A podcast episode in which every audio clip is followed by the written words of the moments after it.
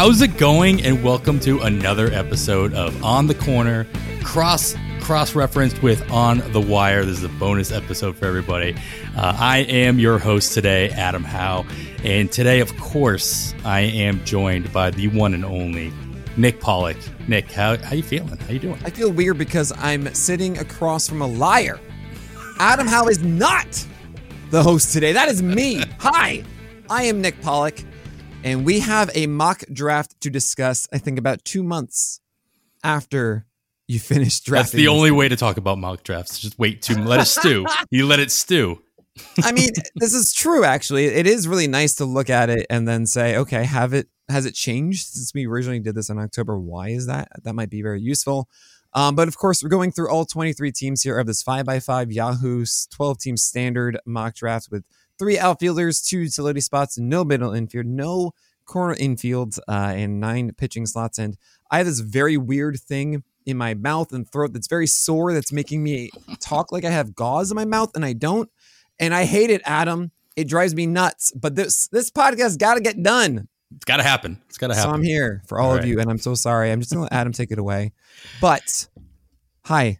How you doing? I'm doing good. It's funny. You talk about like we wait 2 months to talk about something like this. And I am one of those crazy people, along with my co-host, Kevin Hastings, on The Wire, where we start drafting real drafts in October. Yeah. And so since we've done this mock draft, yeah, I'm about to complete my 4th draft of the offseason. You've done 4? I've done 4. Yeah.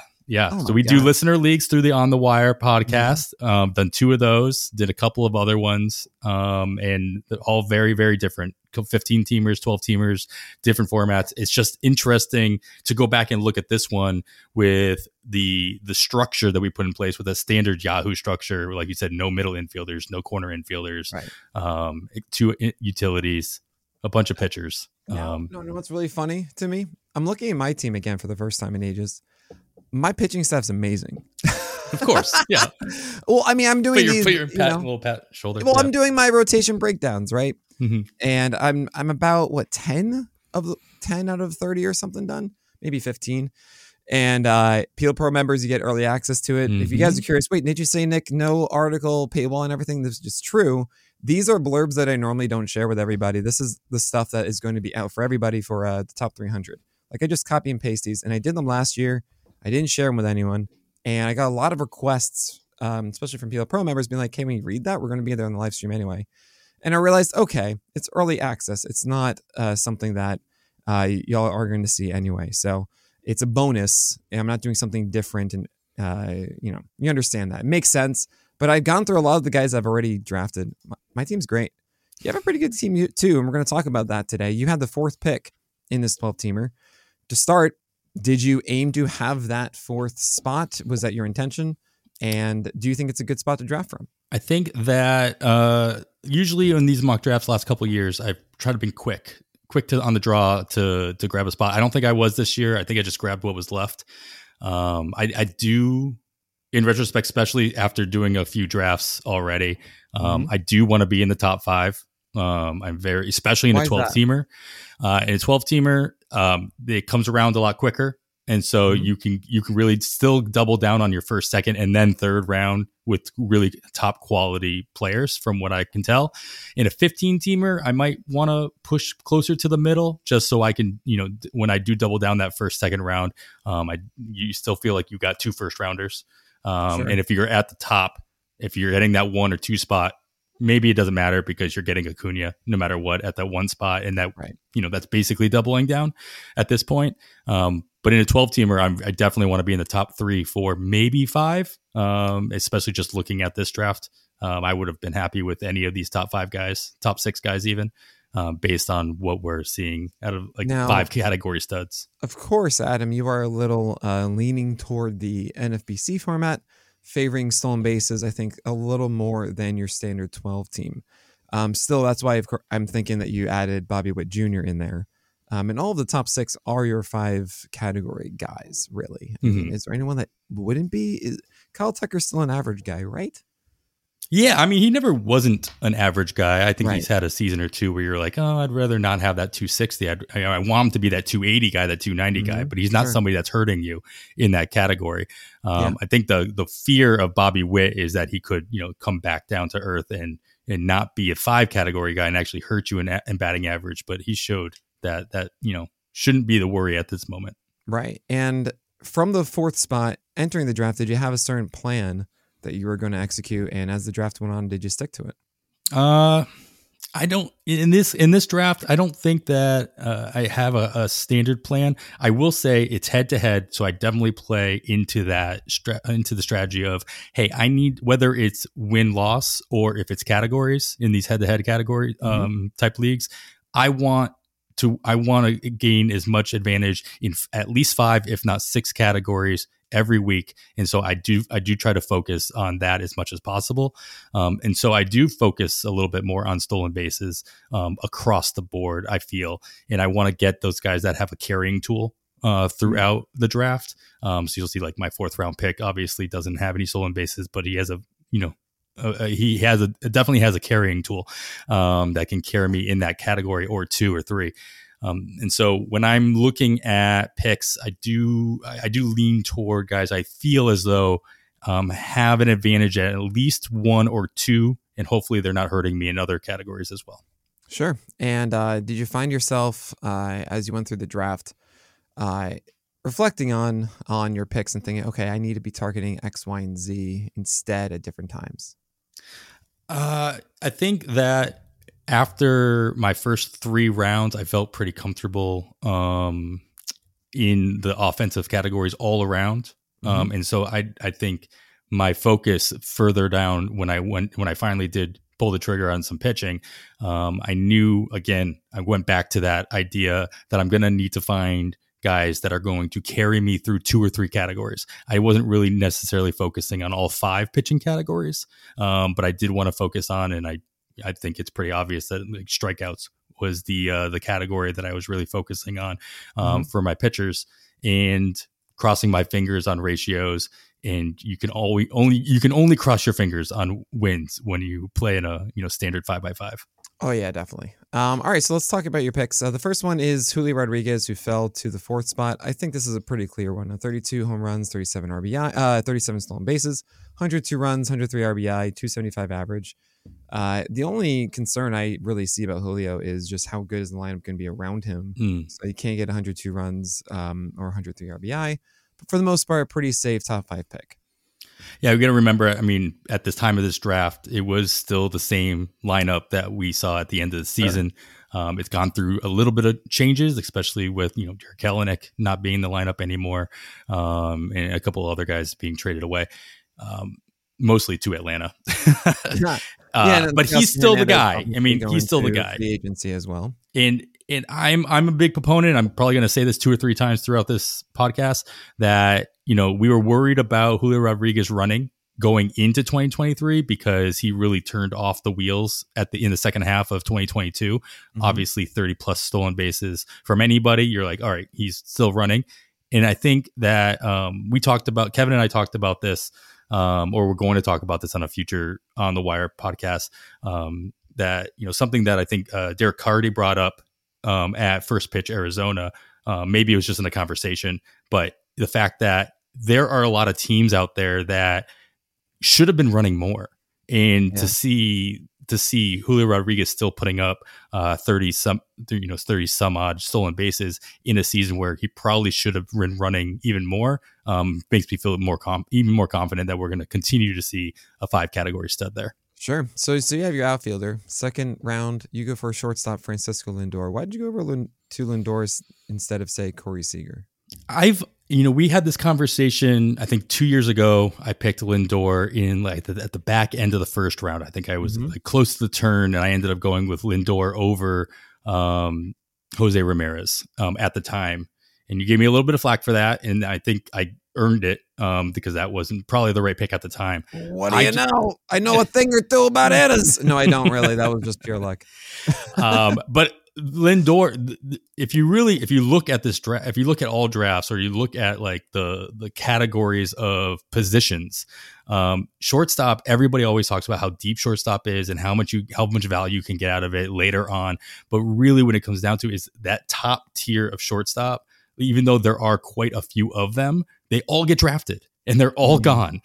So I really don't want to fall off the cliff at that position when you can get such high quality across the board in somebody like Lindor. Corey Seager went right after me, right after Lindor in that situation. And so I don't want to be left kind of in the, I love Xander Bogaerts. Red Sox fan, he, hits close to home, obviously not there anymore, but I don't want to be left holding a Xander Bogaerts or taking a risk on somebody later on that I did take, but he's my backup.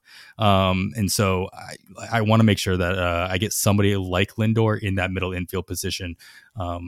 And that, he's as safe as it comes, except for that one season, that first season in New York, he scared everybody. But I think he's kind of proven that he's the man in New York right now. Yeah. So the biggest concern, of course, about Lindor, 30 really home runs and stolen bases, about 200 plus combined home runs and RBI, 254 average. You hope that comes back up. So he's not really that sink. It's been every other year that's been a real bad average. Was 230 in 2021 and 254 in 2003. Hopefully that does come back up for him in the future year. And I really understand that you're leaning on Lindor over Seager, of course, for the stolen bases as well. So I agree with you completely about the shortstops being much thinner than they were in previous years. I found that out pretty quickly.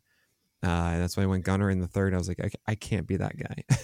I'm not going to be the one hunting for this. And I talk a lot about middle infield just being so difficult in a 12-teamer to really separate yourself from the pack. You don't really want to be playing on the wire the entire year for your middle infields when there's clearly talent. Good plug there. To be had, and there's a big, a big gap between it. On the wire, I love it.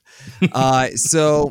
You want to be listening to On the Wire. You just want to be playing it. Yeah, fair enough. Maybe the league, though. You should be playing the On the Wire league.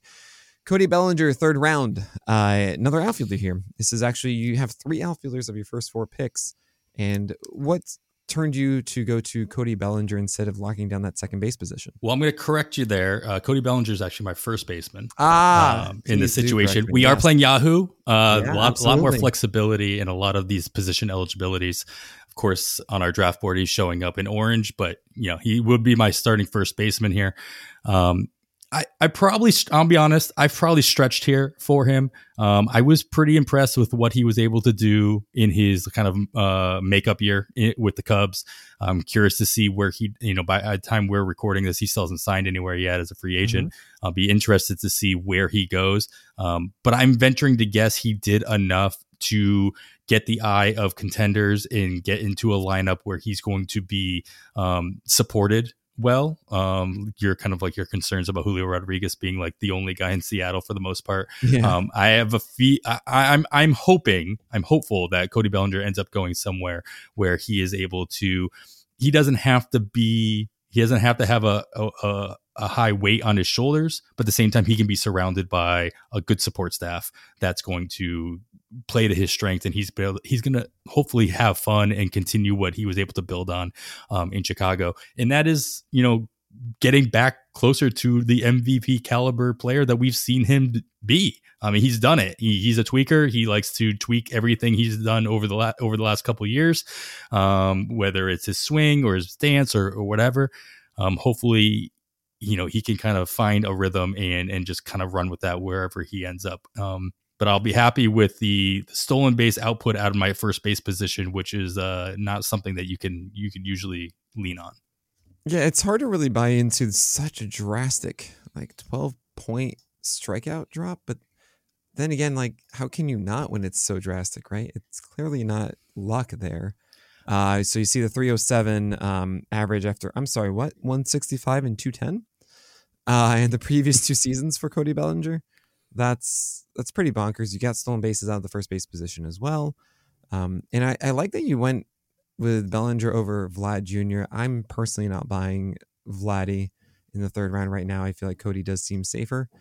There is something to be said I just saw them tonight. Glenn Colton has a whole thing about don't get guys after contract years. And it does very much feel like Cody woke up and said, oh, no, I need to do something.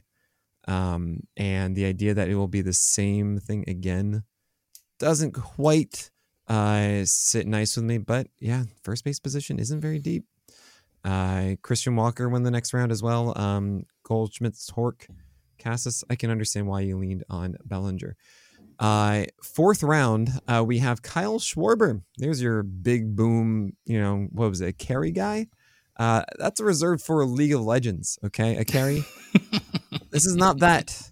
Tell us about Kyle Schwarber. I mean, this is a guy who's going to put up, 40-plus home runs from the leadoff position on a very good team. It's really what it comes down to.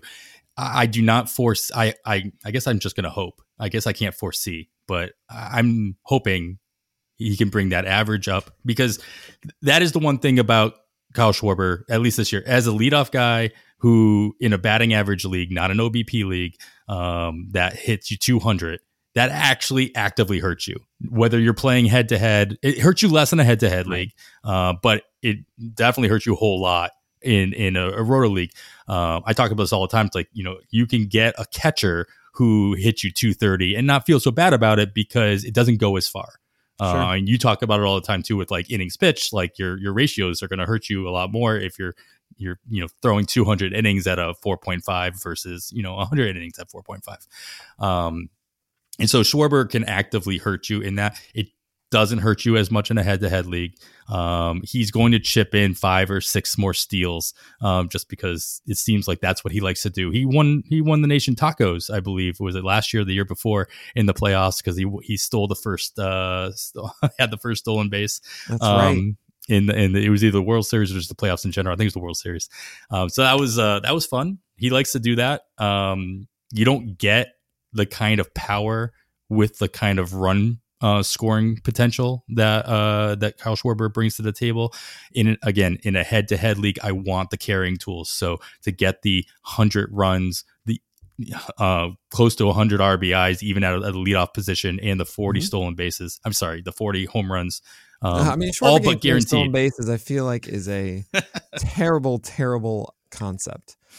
I would love to see that movie where he has to do that in one season. But yeah, Kyle Schwarber, as you mentioned, as that carry is just, you're going to get a high floor of production. Even though, of course, you're going to have to balance it with average and stolen bases. Head-to-head leagues, these kind of guys can really make larger impacts than their weight will pull down.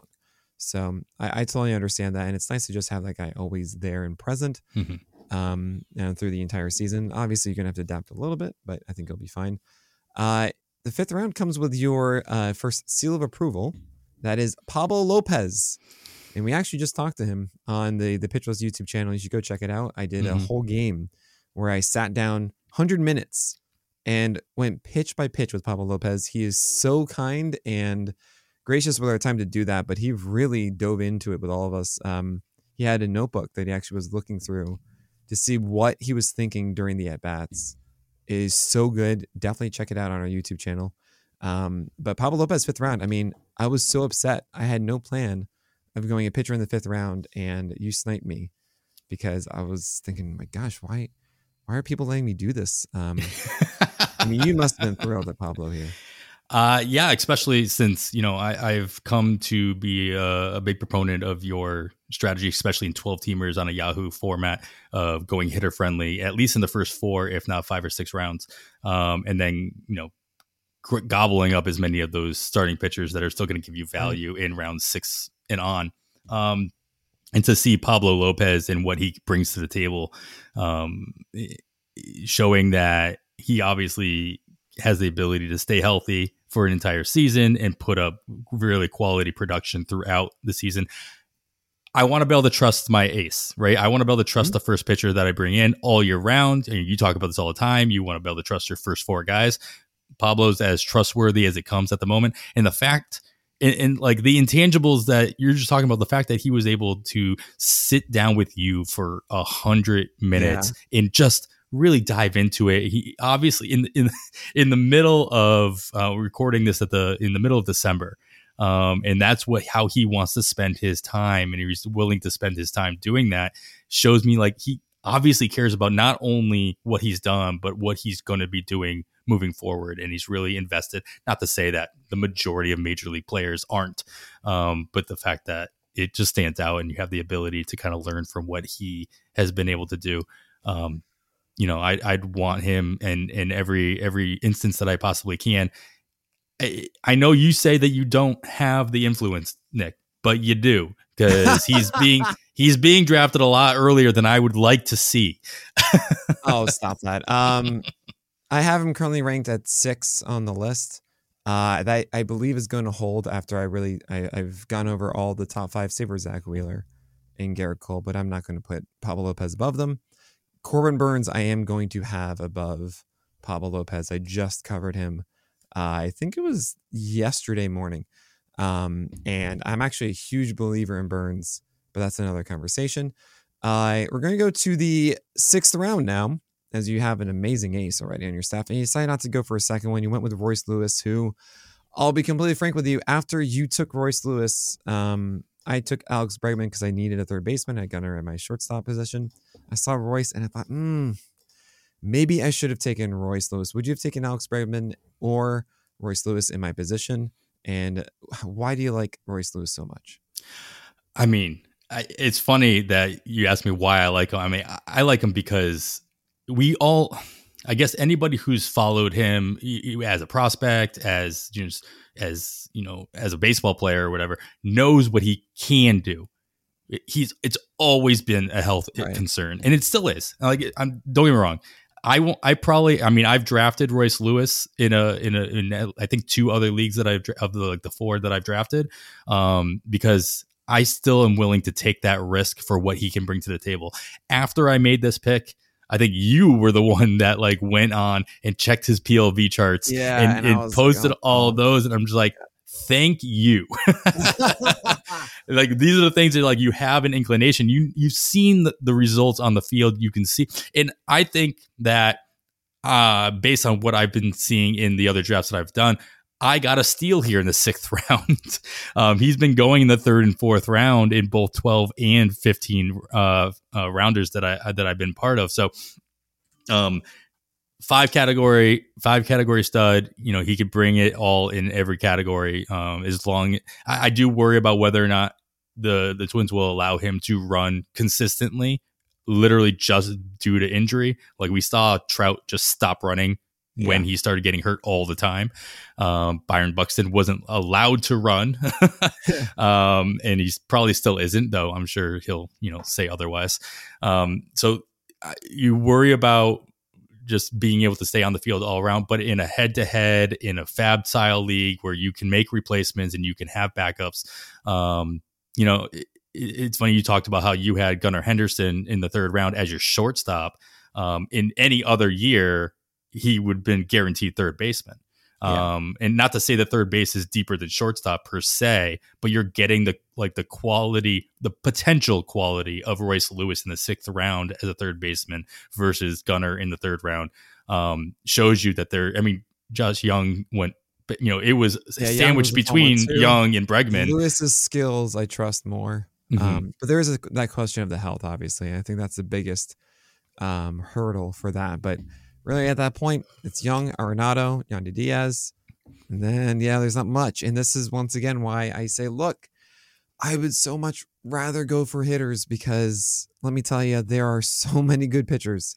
I thought I was going to be off the Kyle Bradish train. He went in the 10th round, and, that's so good. You're like, fine. I got Brian Wu in the 12th. I love Brian Wu. Brian Wu's so good. And it's just completely different, I think, with hitters, where we're saying it dries up so quickly in certain positions. And don't be in that position where you just feel like you're having to start someone who's inadequate. And you can still have a very, very good rotation. I think this year is more so than ever in this way of a really amazing crop for good 5 rounds of hitters. And then it gets really messy. So take advantage of that. We're going to talk about your 7th round pick, of course, as well. But we're going to talk about that, who is a pitcher. Yes. After this break. This bustling holiday season, you might be looking for a nutritious, flavorful meal to fuel you on jam-packed days. Factor, America's #1 ready-to-eat meal delivery service, can help you eat well for breakfast, lunch, and dinner with chef-prepared, dietitian-approved, ready-to-eat meals delivered straight to your door. We'll save you time and stay on track with your healthy lifestyle while tackling all of your holiday to-dos. Factor isn't just for dinner. Count on extra convenience any time of day with an assortment of 55 and more add-ons to suit various preferences and tastes. Choose from quick breakfast items, lunch to go, grab-and-go snacks, and ready-to-drink cold-pressed juices, shakes, and smoothies. With Factor, you can be rest assured that you're making a sustainable choice as they offset 100% of delivery emissions and source 100% renewable electricity for all products, sites, and offices. Head to factormeals.com/OTW50 and use code OTW50 to get 50% off. That's code OTW50 at factormeals.com/OTW50 to get 50% off. And it's Freddy Peralta in the 7th round. That is Adam Howe's 2nd starting pitcher. Freddy Peralta, who had an unbelievable second half, overshadowed by Blake Snell's run, maybe even Cole Ragans, you could say. Who is that guy? Who knows? And Freddy Peralta, I covered him the other day, the same day, of course, I did with Burns. I'm curious to hear your take on him. It's pretty simple. Again, you want those top 4 guys to be guys that you can trust to be put into your rotation throughout the course of the season. And what Peralta was able to do, especially in the second half, made me... You know, it's not like he was a slouch in the first half either. I mean, the second half was just so good. And the fact that, you know, he's got the 30.9% K rate, 8th in Major League Baseball from last year, tacked on with a whip that's sub 115 whip. That's not going to hurt you in those ratio categories. I'm targeting strikeouts, a head-to-head league, category league. This is my carrying category that I'm going to be targeting the most throughout the course of the season. I'm willing to take the hit on ratios throughout the rest of the draft because I probably plan on doing some streaming throughout the beginning of the season to kind of solidify what's going to end up happening in my rotation. So I want the guys that I know I'm going to have all year round to be able to carry me through those situations, strikeouts. He's going to be put into a situation. I mean, 12 wins last year, you know, when it comes right down to it, not that bad. Right. Not easy to come by. Yeah, Milwaukee. Wins are a very interesting thing where I think a lot of people, I don't know, it's very easy to get lost in win expectations.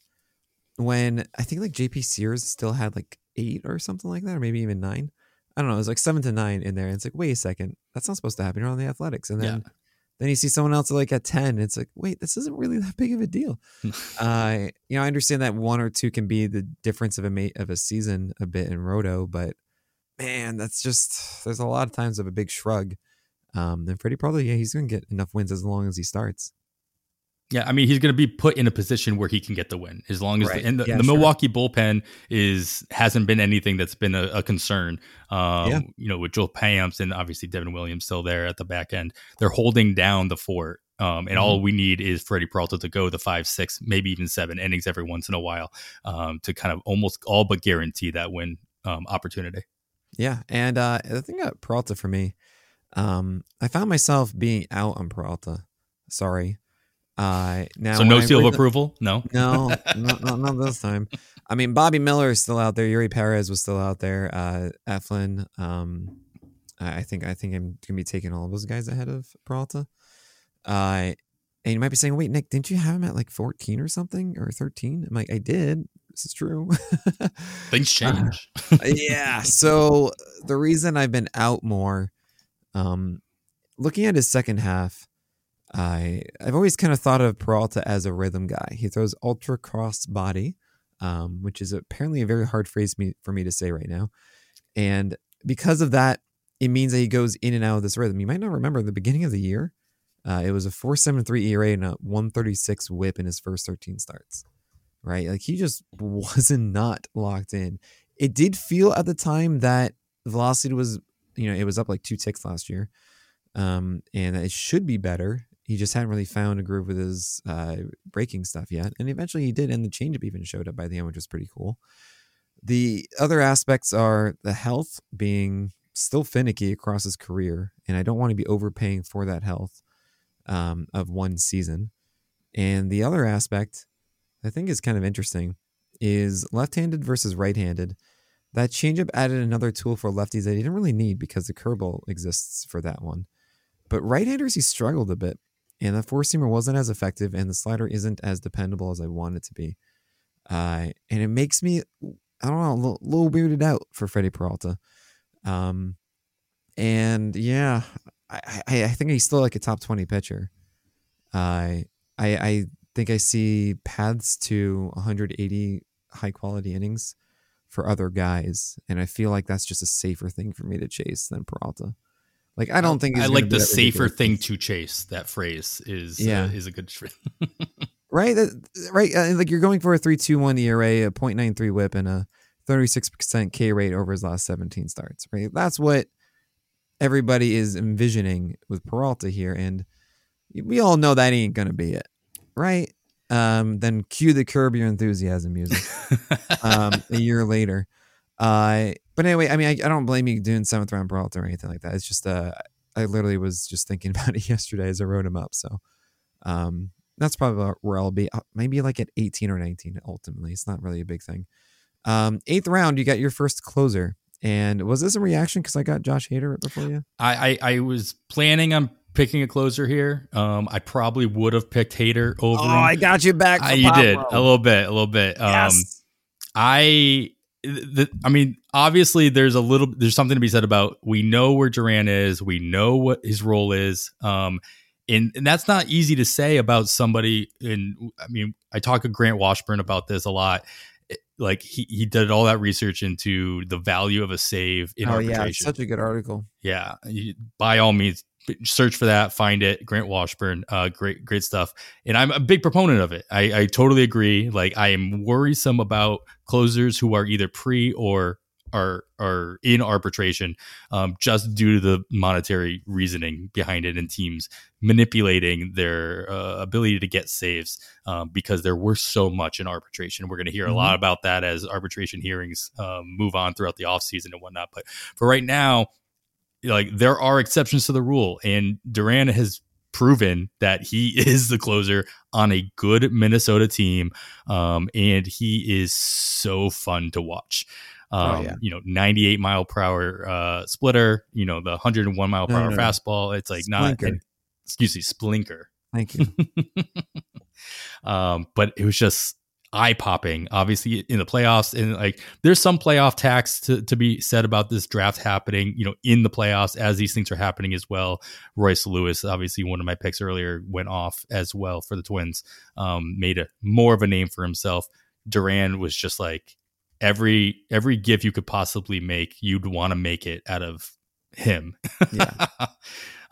So he was a pretty obvious pick after Hader was off the board. Devin Williams went right before him. Clase was off the board. Edwin Diaz a couple rounds before that. So he's number 5 on Rick Graham's save and hold chart as well. So he was the 5th reliever off the board, and I think that's spot on. It really bothers me that Duran's four-seamer gets such bad induced vertical break. It could really just be the most unhittable of unhittable. And it comes in at 102, and it's just 13 inches of it. And like Nick, I have no reference point of this. Totally get it. When I'm looking at starting pitchers and saying, hey, is this a good IVB, induced vertical break, four-seamer? If I see above 17, I go, whoa. Mm-hmm. Okay. If I see 16 and a half or so, I'm like, all right, that's good. That checks the box. If I see it's under 16 is where I'm saying, okay. And if it gets underneath 15, I go, okay, it's not good. And you got to figure something else out, really. And this is 13.1.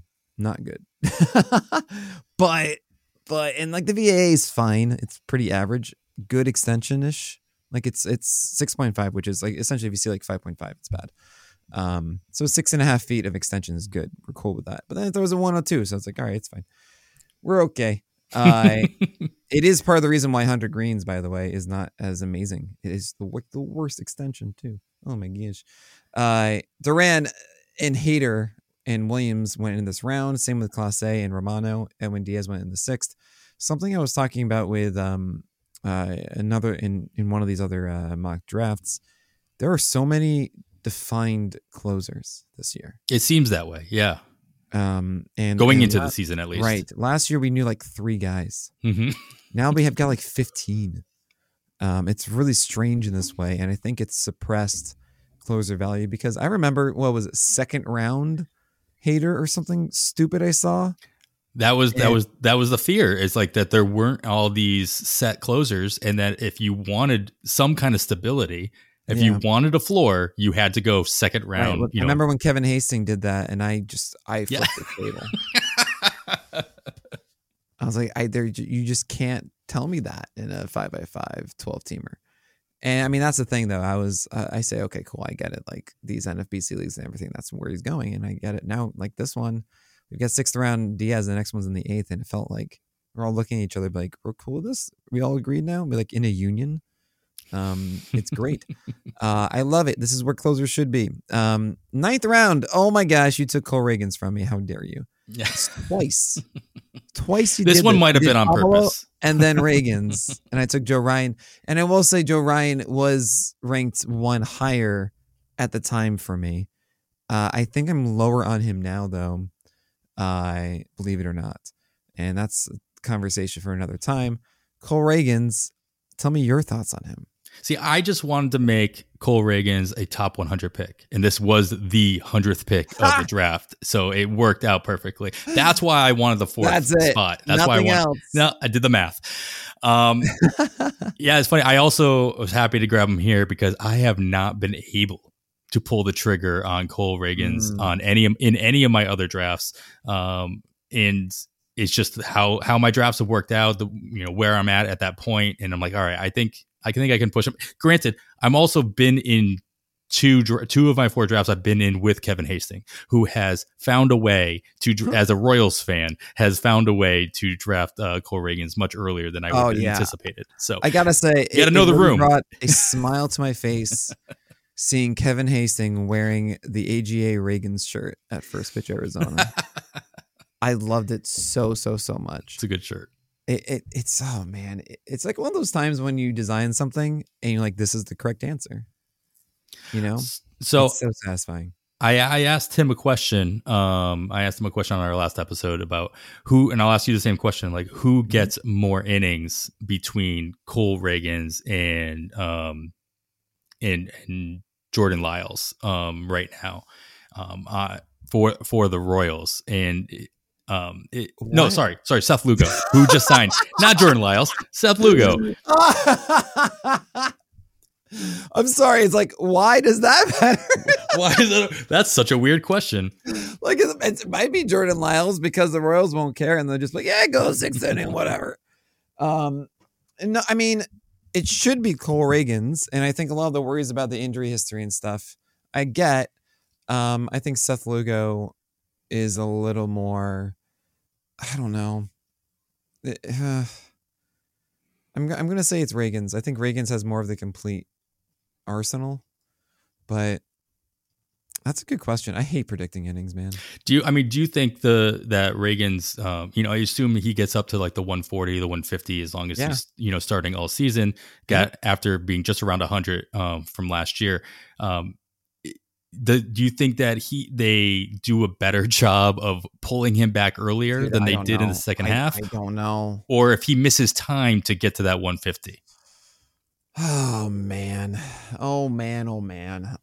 So by the way, with Lugo, it was 146 innings last year and 26 starts. He missed some time in the IL after being a reliever for a bit. He also had some injury stuff before, I believe. Maybe not. Maybe I'm just thinking of 2021.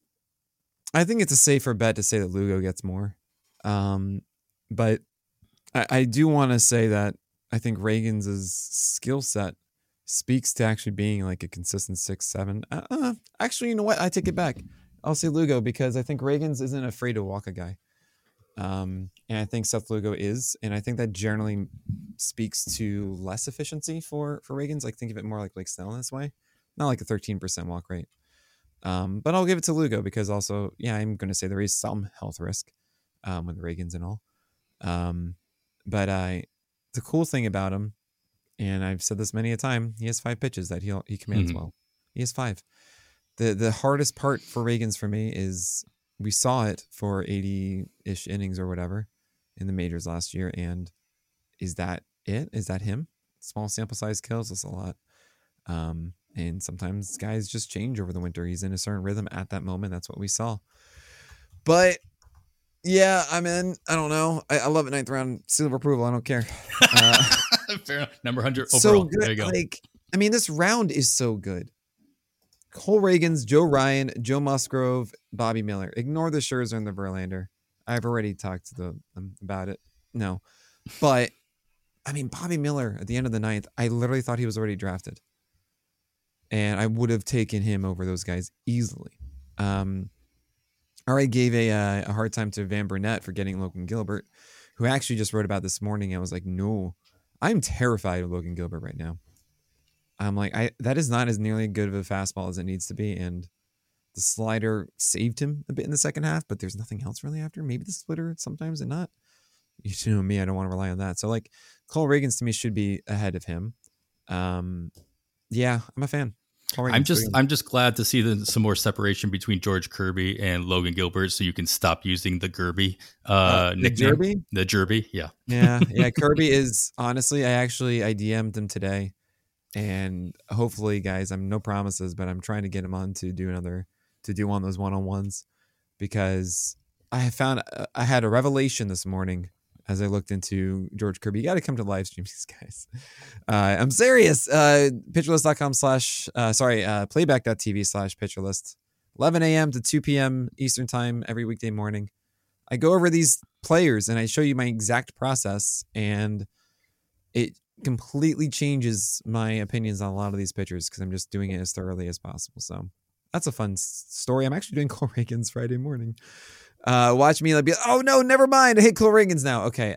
Jackson Holiday, 10th round. Is he even starting for the Orioles? At the time that we made this pick, it was still, by all means, it was up in the air. This is what, as Chris Webber said it in our chat, like this was it's time for our statement picks. Yes. Okay. And of course he goes Evan Carter right after that. I don't like Evan Carter. Yeah. Scott too, that makes me happy. And so this was, I already have my starting shortstop. This is my Bobby Witt from from 2 years ago, when you have, and or your Jordan Walker from last year, where you're just like you're fairly confident that this top end prospect is going to get the ability to start from day one. Since then, the Orioles have come out and said the door is open.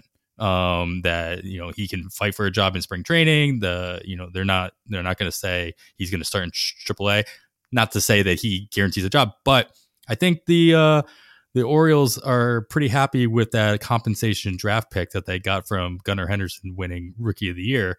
And so they're probably going to look for that again. And Jackson Holiday has the ability to win back-to-back Rookie of the Years for the Orioles, and then get them another draft pick as a bonus. Don't push your luck. No. Now, tell us more about why you wanted to stay at the Holiday Inn. Oh, there it is. This is a guy that he's been showing from in just last season how quickly the Orioles are willing to move him, and how he hasn't missed a beat at any particular level. Between starting off in 2023 in low A, going to high A, double A, triple A, a little taste of triple A at the very end, just 75 at bats. But still building up into that power, which is the question mark that everybody has, whether or not it will translate right away at the major league level. But this is a very well-rounded short at a player at a very premium position, that if they do give him the position from day one, he should be able to run with it. And you can say the same thing about, Jordan Walker from last year. He didn't, spoiler, he did not run with it from day one. What? But I do trust the fact that, Holiday's going to be able to bring, a well-rounded game, and as my backup shortstop on this team to Lindor, I'm pretty happy with it. Now, I promise everybody, when a hitter is being discussed, I do not just tune out. I listen. I'm there. However, this time, I kid you not, this is just where I am right now. You said high A, and all I thought about was just calling that the Canadian League. And that's just where I'm at right now. I'm just imagining that stop is not actually playing baseball. It's just greeting a Canadian. And it's just something every player needs to do. There's single A and there's double A, and in between there's high A. Yeah. Sonny Gray is next. My gosh, how did I do that one? 2.79 ERA across 184 innings last year. I think a lot of people would be surprised to realize that. 115 whip, 24% K rate. I covered Sonny Gray already, and this is the funniest thing to me. There are times I've been covering these guys for ages, and I still find these new elements about them. He is so intriguing to me. And last year, he was a massive discount, I think. I certainly undervalued him. And I was able to get him in Tout Wars for like $6 or something like that. And I was shocked by it at the time. And he just quietly produced. And he could very well do that again. 184 innings, of course, is the career high for him. Previous high was 175 in 2019, or at least this is since 2018, of course. About 120 innings, though, in 2022. That certainly lowered his perception last year. You're certainly back in, though, with Sonny Gray. I was a little surprised at myself for being this in. I don't know if this, this round grabbing Sonny Gray in the 11th is in per se, like strongly in, but I am seeing this is my my fourth starter on my team. I'm feeling a little bit more confident in the floor that he's provided, especially after, to your point earlier, it is technically his contract year. He has since signed with St. Louis. Obviously no idea where he was going to be at the time of this draft, but happy to see him kind of go to. I like how our draft board is already updated as well, where he is. So that's convenient. He's still providing me with the categories that I'm looking for, and he's able to go relatively consistently deep enough into games where I'm not as worried about the team that he was going to go to having a solid bullpen to hold on. He can go, that 6 innings on a regular basis. It's just not a quality start league, but I still want to be able to see him hold on to that opportunity to gain that win. And then also, obviously, with more innings, gets you more volume, gets you more opportunities for those strikeouts as well. And so, yeah, this is my number 4 guy that I kind of trust to be there throughout the course of the season. And, they allowed me to take a little bit more risk with my next pick. Pablo Lopez is, had a thing that he said.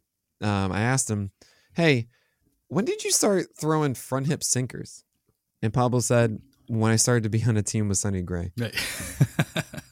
I thought that was amazing. And Sonny Gray is so intriguing like this, because the way he uses that sinker to lefties is great, but he also changed how he throws his four-seamers, and I mean that by an approach. The Yankees wanted him to throw this pitch upstairs because they said, hey, it's a high spin rate, without understanding that it's a cut fastball. This is a cutter, really, not a four-seamer.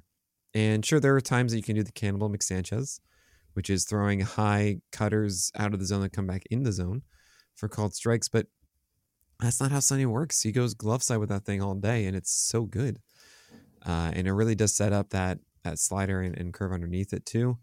It's an interesting game that doesn't always work against right-handers, but it makes me understand Gray more and those adjustments.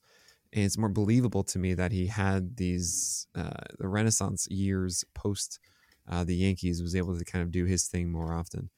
He should throw more sliders for strikes, though. I still don't understand that one. But 12th round, we're going to talk about in a second. He's a guy that I think is your riskier pick that you were just setting up here. And we're going to talk about who that guy is, who I'm interested in and I'm not at the same time. We're going to talk about him after this break. It's Carlos Rodon. Carlos Rodon, obviously just had a lost season. And that's really what you're banking on. Two amazing years in 2021, 2022 that were not flukes. Clearly not. I mean, we thought it maybe was a fluke in 2021. And then he did it again with an overpowering fastball. And then he got hurt in a different way. It wasn't the shoulder. It was back. It was all this other stuff. And you're banking a little bit here in the 12th round that, well, at least you feel that the reward for a 12th round pick like this is worth the risk of it falling out from underneath him again. Yeah. I mean, ultimately, like I said, with a solid top four starters, my number five can be a little bit riskier here. And, you know, I think that Carlos Rodon kind of blends like the thing you always say about you're going to want to know how a pitcher is going to perform from day one, so that you can make a decision from day one. You don't have to hold on to him throughout the week. And for Carlos Rodon, I think that's either going to be health related, and the beauty of being in a league like this is if it is a strong health related, he can just go on my IL and I don't really lose the roster spot per se. And hopefully, you know, he gets better and he can come back. Or he's showing strength during spring training. I'm going to have at least that ability to kind of see how he's being utilized, what he's throwing, how hard he's throwing, as you always say, where he's sitting, not so much where he's hitting consistently. Mm-hmm. And what kind of consistency we can see out of him through the month of March before we actually hit April. And I think because, again, he's my fifth starter, I'm going to have a little bit more flexibility to kind of hold the line through the first like two or three starts this season before I have to make some kind of drastic change. Yeah, it's weird. Carlos Rodon's four-seamer. Remember, we have this amazing, amazing tool, everyone. If you don't know it, go to our website, and it's the PLV Pitches app. And it lets you just get these amazing charts and information quickly about individual pitches, like its velocity, but also the extension and the IVB, the VAA as well. I actually have something for this now. I can't really. There are like four major attributes to me about the about pitches themselves, with like their shape and stuff, and if they're good or not. So it's like velocity is obviously one of them. It's movement, so it's IVB or the arm side movement too. The extension and the VAA, right? This is outside of location. So I'm calling it the Fantastic Four, like how they fan the flames, or it's just someone. I don't know. I'm going to workshop this. I feel like there's something with four and like flame two or heat, and I'm sure I'm being really dumb and missing something.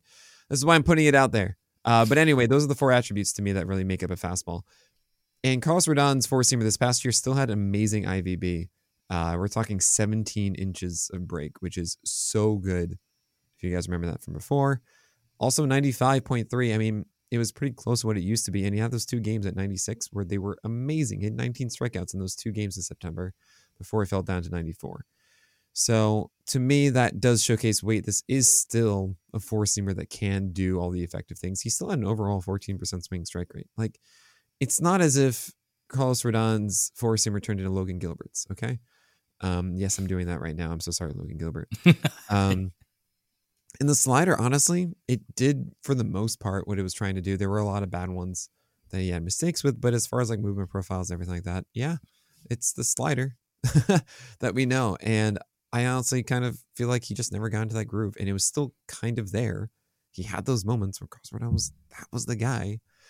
So I hope that a healthy offseason, just a better ramp through spring training, everything just allows him to be that guy. And yeah, as you mentioned, we'll know early. We'll know if he has that like 5-inning, 10 strikeout game, 0 walks in spring training. We go, oh boy, it's coming. We rub our hands together. And like you said earlier, it is, I mean, I don't know if it's nice to know, but it's like, it's just nice to know that his other injuries weren't related to the original. I don't know if they were compensation or if they were related in that way, but at least it wasn't still the same original injury, just being re-injured over and over again. Yeah. Adam, I might take your lead. Adam, of course, is our director of podcasting here and made a tutorial for everybody on our new podcast hosting service. And all he did is just like use the thing that was sent to us a bit and then just wrote red text over it. And it's great. We got to work on your spelling of immediately. Yeah, probably. But, we'll get there. No, I'm just kidding. As if I've never made a typo. But I'm tempted to do that for these pitch type charts for you guys, just to put some red text over, be like, this is good, this is bad. And these are going to be free for everyone listening until the end of January. So if you're like, oh no, that's a PL Pro only thing, don't worry. Right now, they are free to use as you do your research. I'm actually going to be publishing an article with FTN, talking a little bit about that more for Vlad's draft guide. I'm really excited to be doing that. But it will be a PL Pro exclusive starting in February. So I definitely go and check that out now. They are absurdly helpful for me doing my research, and I'll have that tutorial image as well for everybody to be using to guide them through it. We're going to the 13th round, and we're totally not going to go long on this one. You got another closer, Tanner Scott. And I think Tanner Scott, correct me if I'm wrong, had a lot of really good metrics under the hood. Yeah, I mean, overall, this guy who ended the season 78 innings and 104 strikeouts. So if you're looking for that, especially in a roto league, that goes a long way. And I guarantee this is a head-to-head league. All I really care about what my closer is doing is giving me saves. And he has earned the role in Miami in the final month and a half of the season, where he took over for after they traded for David Robertson, and then he took over for that position. AJ Puck had it for a little bit, and they had Dylan Floro kind of fill in throughout the season as well. Floro is now gone. Robertson is also gone. AJ Puck is there, talking about the possibility of him being a starter, or at least being stretched out for that option. Tanner Scott is the guy in Miami on a fairly good Miami team. And to be able to provide the added bonus of, 100 strikeouts from a closer, he's going to be in your lineup all year round. It's not like somebody you're going to stream in and out. And the fact that as long as he holds on to that job throughout the course of the season, the saves will come on a pretty good Miami team in the NL East. They're fine. He's also not somebody that's going to, he's not going to come in for two batters or three bat the minimum. There's plenty of instances throughout the course of just like the last month and a half where he's going an inning in the third, an inning in two thirds. He's coming in the eighth and then staying through the ninth as well to get those saves. You know his nickname, right? It's Great Tanner. Okay. He throws a slider 53% of the time, and that slider has a near 70% strike rate with about 30% ICR, 21% swing strike rate. That's fantastic. Oh wait, he also has a 97 mile per hour fastball that misses bats too. Yeah, that's pretty cool.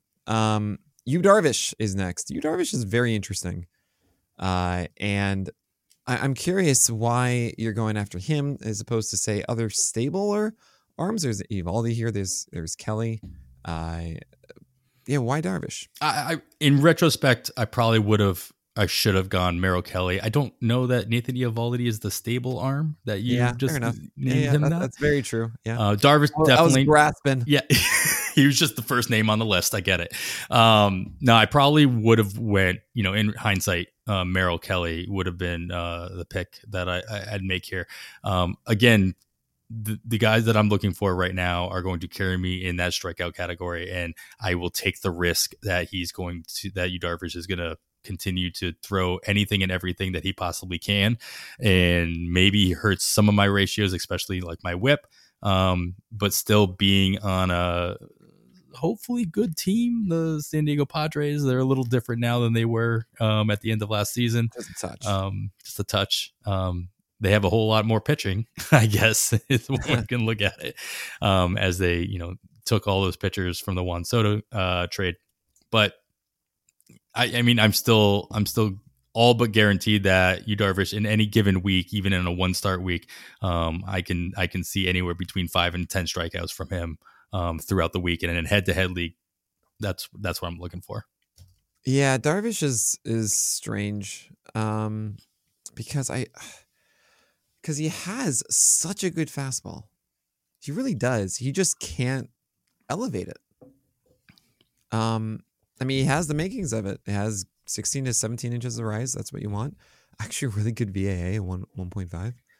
95 mile per hour velocity, good extension. Like, this should be a four-seamer that misses tons of bats. It's just he doesn't get it upstairs. 8% swing strike rate last year. And it's just, dude, you got to do this. There was a game. There was this game against the Jays, and I covered it for the YouTube channel. It's amazing. It's essentially the dream Darvish start that I've been asking for all season about. Don't give in. Utilize the four-seamer only upstairs. Utilize only the sinker inside or right-handers. Utilize a ton of cutters for strikes and sliders out of the zone. And do not just throw that 2-1 fastball, whatever, here you go. And he was brilliant. And I was like, great, this is who he is now. This is it. And then he just went like sinker slider the next game. And I was like, what is going on? What is life? And I think what I kind of came to terms with is I don't know if Darvish knows what is going to work on a given day.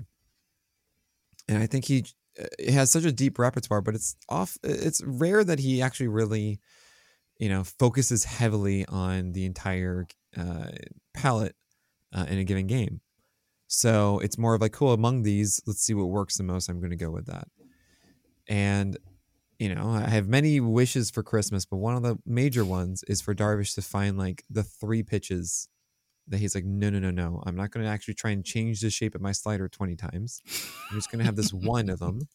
I'm going to have this amazing four-seamer upstairs, and I'm going to have this cutter I throw to, and maybe some sinkers for surprises. Like that, just saying, this is what I do, and I'm just going to be only good at that. I hope he can do. I feel like he do that. Like, is he just the type of person, the type of player that can or wants to? Right. Well, that's the thing. I also look at last year and I see, man, this guy all of a sudden had like a 9 hit per 9 after just not doing that since forever. And that seems weird. I don't really think that is who Yu Darvish is suddenly. And I see a 4.56 ERA, which is the highest since 2018. And I go, well, no. So I'm in the 14th round, I think. I don't know if I actually love Merrill Kelly all too much either. So, I mean, there's obviously risk with Yu Darvish here, but I mean, really, like, he's been a rock star as far as starts go for a while. Really, last year with 24 starts was the low because it was essentially max starts for the previous 4 years. And that's pretty cool. I hate that we have to say that because it was 12 starts in 2020. Otherwise, it was 30 starts regularly. So it's like, right. Yeah, but it's max starts, I just want to say at least 30 starts. Sorry. I'm in a weird 10:40 at night mode. We're going to move on. Yu Darvish, 14th round. Yeah, I'm in. Salvador Perez, catcher. Catcher was weird. We realized kind of as a collective group, wait a second, we don't really need to be jumping for catchers. I kind of thought that everyone after I took Real Muto in the 10th would just not do it. I understand Yannier Diaz by Joe Galena. I'm excited to talk to him about that. You took Perez. Why Perez? I mean, I couldn't agree more with a lot of the takes that you've had conversations with the other guys that are in the draft that are picking in the 23rd round. I mean, we had two starting catchers go in the final round of this draft. A whole bunch of other ones went really, really late. Oh, yeah, there was Chad Young's is I think the best example of him talking about two catchers he wanted. It was great. I'll just take whichever one is there, and both were there. The last pick of the draft, and there's still some left. To his point, that we can all consider. If I'm going to pick a catcher, I guess in the top 15 rounds, I wanted to be somebody that I trust is going to get at-bats outside of the catcher position. And Sal Perez is going to be able to spend most of his time at DH for the Royals on a team that is sneakily getting actually better. Both naturally. You have a bad young offense 1 year, and everyone goes, oh, now they're bad. Yep. And they're going to be better. Same with the Tigers. They're going to be better. So I, especially in these head-to-head leagues as well, I never mind having a catcher who has eligibility at another position. He has gained the first base eligibility with Vinny Pasquantino being out most of the season last year. He was kind of forced into that role, filling in. So he's got that. So I always like having the flexibility. Sorry, Bellinger. He's not playing anywhere else.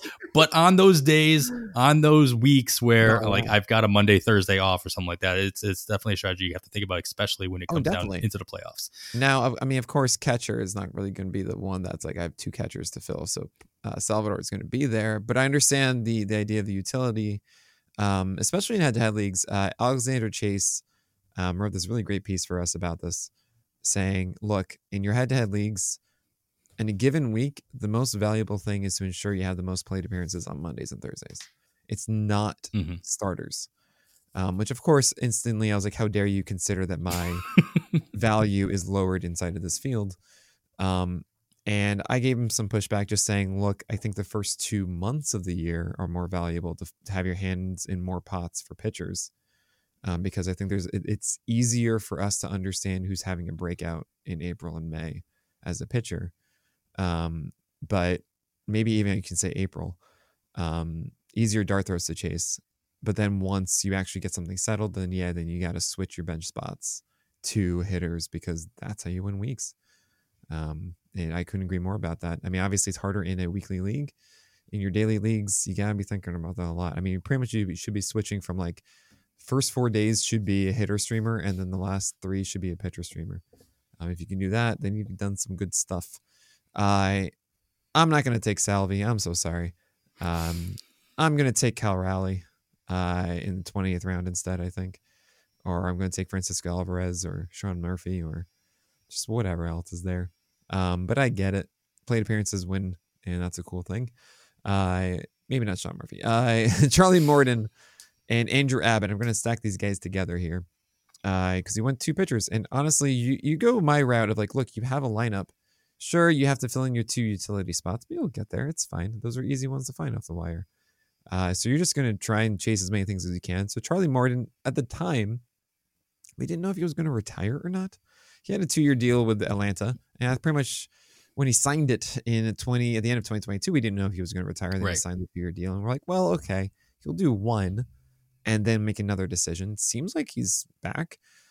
Are you worried at all, though? Because, I mean, Charlie Morton had a terrible 143 whip last year at 11.6% walk rate. Why are you chasing Charlie Morton here? I mean, chasing wins. I mean, you're chasing a pitcher that they, if I'm not mistaken, Atlanta picked up. I think it was Atlanta's option to pick up, and they picked that up. And so he's officially, on the roster. He has not said otherwise. He's going to retire instead. He's going to take the money and run. And he's going to be in that rotation. I mean, we saw the trouble that Atlanta went through all season dealing with injuries, as a lot of teams do, but Atlanta's kind of was in the spotlight just because of how good of a team they were overall, both in record and just on the field. As long as he's in the rotation, as long as he's healthy, he's going to put himself in a position. So I'm happy to chase those wins that Atlanta's going to provide him. Strikeouts are still there. The ratios are scary, especially in a head-to-head league. Those blowups can lose you a week, at least in those categories that he showed us from last season. I'm going to be a little bit quicker, I think, on the trigger to kind of stream him in and out when possible, especially early on in the season, if it just, if we're seeing more of what we saw, especially in those later games or in the middle of the season, really last year. But I'm happy to, at this point in the draft and where my rotation is at, I'm happy to chase those counting stats. Yeah, I'm worried, man. I'm so worried. Charlie, it's funny. I've mentioned this a couple of times. 2021, it took until May for Charlie Morton to wake up. 2022, it took until June. I was like, all right, as a joke, it's going to take us until July. And it did for Charlie Morton this past year. And the cutter was a less reliable pitch. It used to be something that would flirt with a 70% strike rate, and it was a 59% last year. Not really like a major 20% plus. strike usage more like 10%, but that was the reliable, okay, I need a strike, here it is. You didn't have that, and that's a major reason why the walk rate went up. You also have with the curveball much less in the zone than it used to be. It used to be around 40%, just down to about 35-36% now. Fewer strikes on that. The fastball is getting tagged, 44% ICR. I remember ICR being ideal contact rate. Essentially, was it a good thing for the hitter that contact was made in play? And getting closer to 50%. We want to see like under 40 and closer to 35. Those are the good pitches. 44 is, oh boy, if you're throwing that 32% of the time as your main fastball. And this is getting awfully close to the Wasker Ynoa rule of just having a good breaking ball and nothing else. And I don't think it gets better. It's Charlie Morton. He's 40 years old, Adam. There's no ceiling. I get that. Well, it's more about the floor just keeps going down. And I'm worried about it. It's I totally get, like, look, 16th round. Who goes after this? Seth Lugo, Emmett Sheehan, Nick Lodolo, Andrew Abbott, Nestor Cortez, etc. I would take Nestor Cortez. I think there's a lot more of a tangible understanding of how this plays out. I would even say that if Charlie Morton looks good for the first couple of weeks, you still are not, like, then he has two bad starts. You don't know what to do. And 14 wins last year for Charlie Morton. I think he got fortunate a little bit with that. So, I mean, it is Atlanta, so fine. But yeah, I just can't do it. I think he's just going to drive me up the wall. He's the hipster, right? He is. He is a headache-inducing pitcher, stifling the entire roster. It is interesting. 26 of his 30 starts came with the decision. Good old LeBron decision there. And I don't know what that means. That's just interesting. I think that does show his volatility, 14 and 12.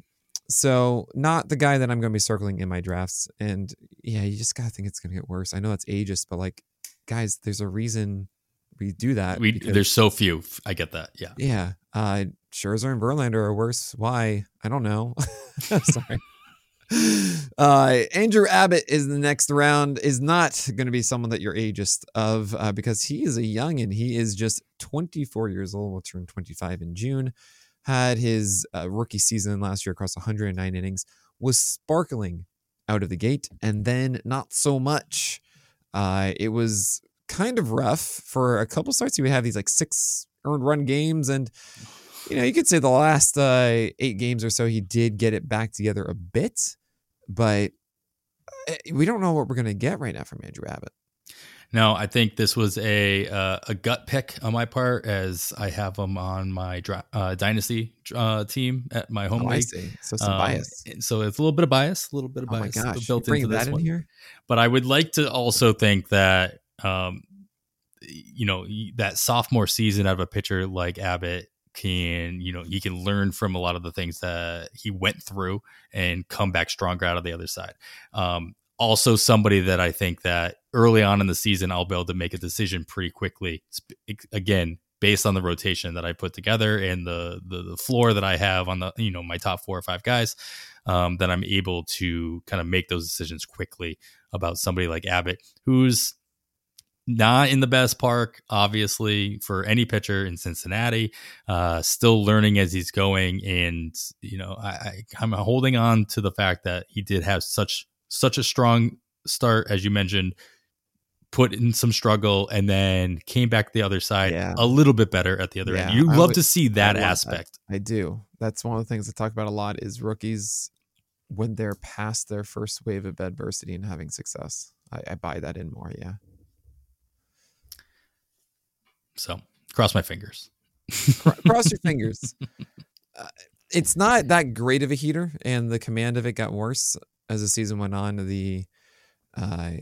I want to think that the breaker is good enough. I think it was like it focused on a curve, and then he went to a slider with it.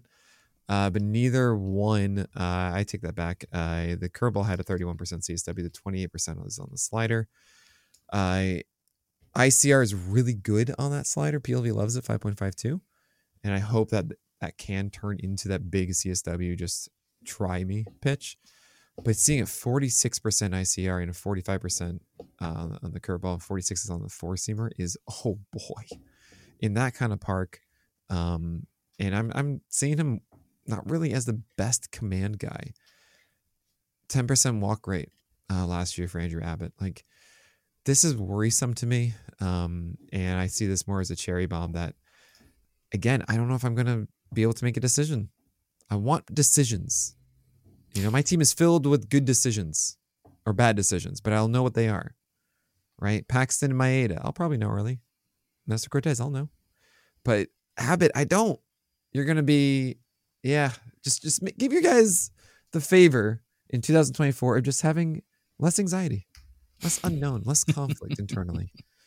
It's the way that you deserve. We're going to move on to Craig Kimbrel, who's now in Baltimore. And you made this pick just thinking, yeah, he's going to sign somewhere and be a closer, right? Easy. I mean, that's exactly what I was thinking. I've been talking about it on every other episode of On the Wire, how confident I was that Kimbrel not only was going to sign somewhere, but I kept saying the only place that makes the most sense was Baltimore for him to sign a one-year deal with Felix Bautista, obviously out for the entire season. Kimbrel being who he is. It's been pretty obvious when he's in a position where he's not the closer, he's just not as comfortable. It's just not who he wants to be. And he's weaseled his way back into closer positions at pretty much every stop that he's made. Even in Philadelphia, he pretty much owned that role for the majority of last season. And so now, it's nice to say in hindsight that, he's got that role in Baltimore locked in.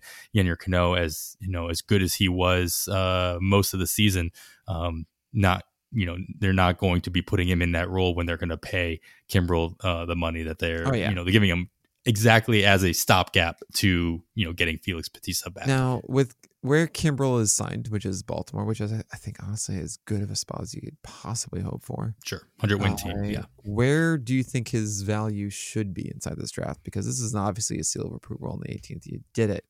You got it. This is why I wait to do this recording until after some of these are made. Everybody is just here for the seals. Yeah, I mean... Like, it's SeaWorld.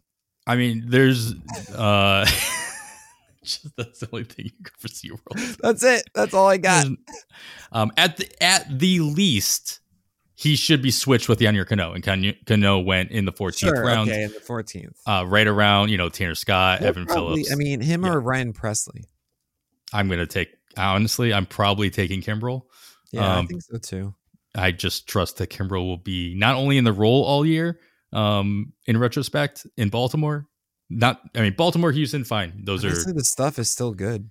And Presley, I just don't trust that he's going to be healthy all season either. Yeah, I agree with that. And Evan Phillips?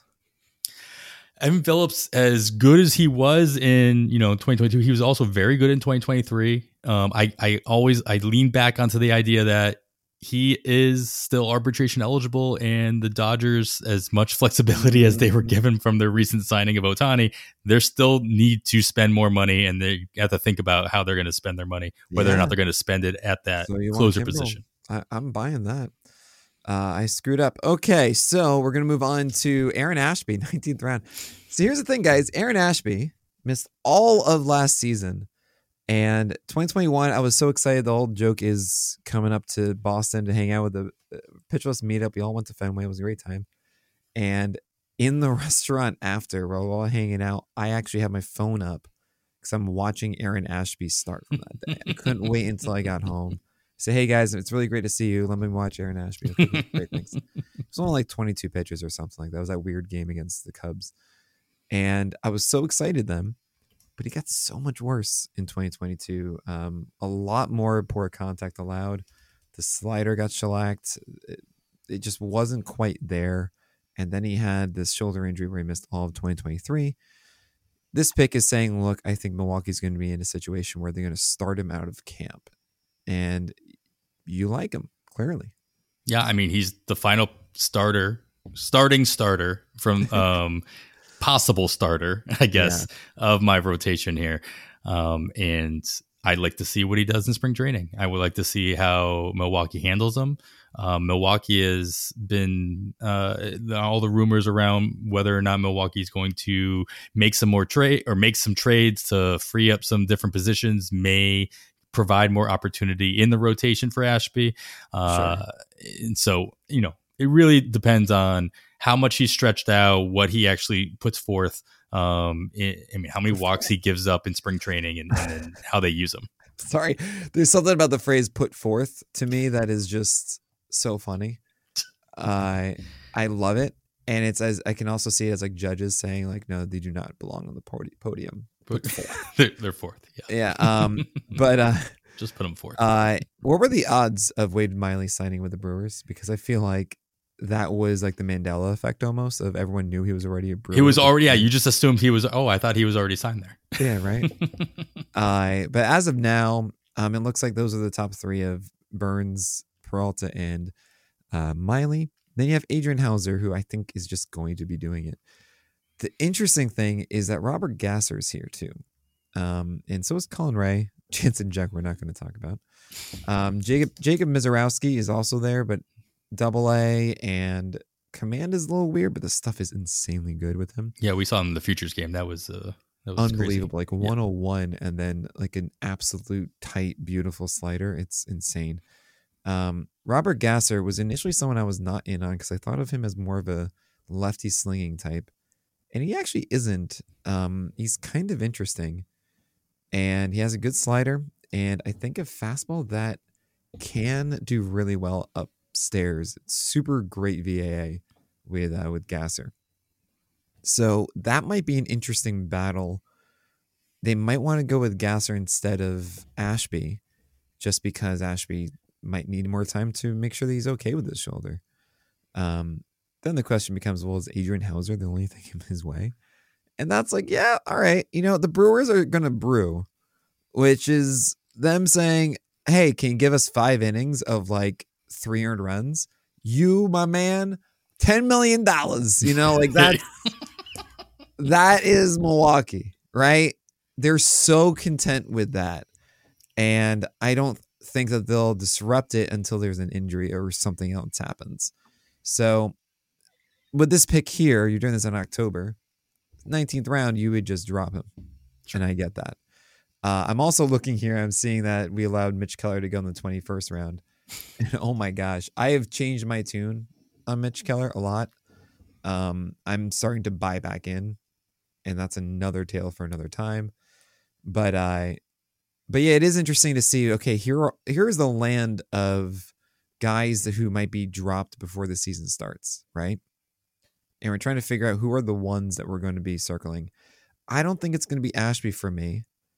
I don't think he can survive with just that sinker. I don't think we're going to see the 2021 version of it in the smaller sample.